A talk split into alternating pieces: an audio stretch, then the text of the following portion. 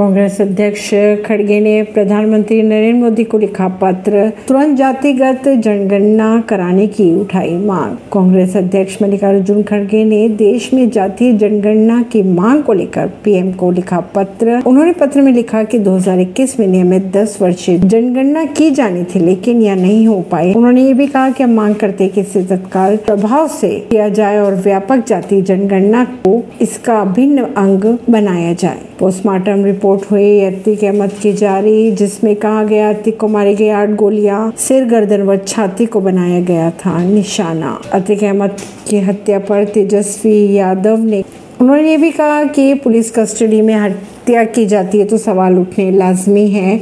लग रहा था एकदम स्क्रिप्टेड मामला है, अपराध और अपराधी का खात्मा होना चाहिए, लेकिन उसका एक तरीका होता है। ऐसी खबरों को जानने के लिए जुड़े रहिए।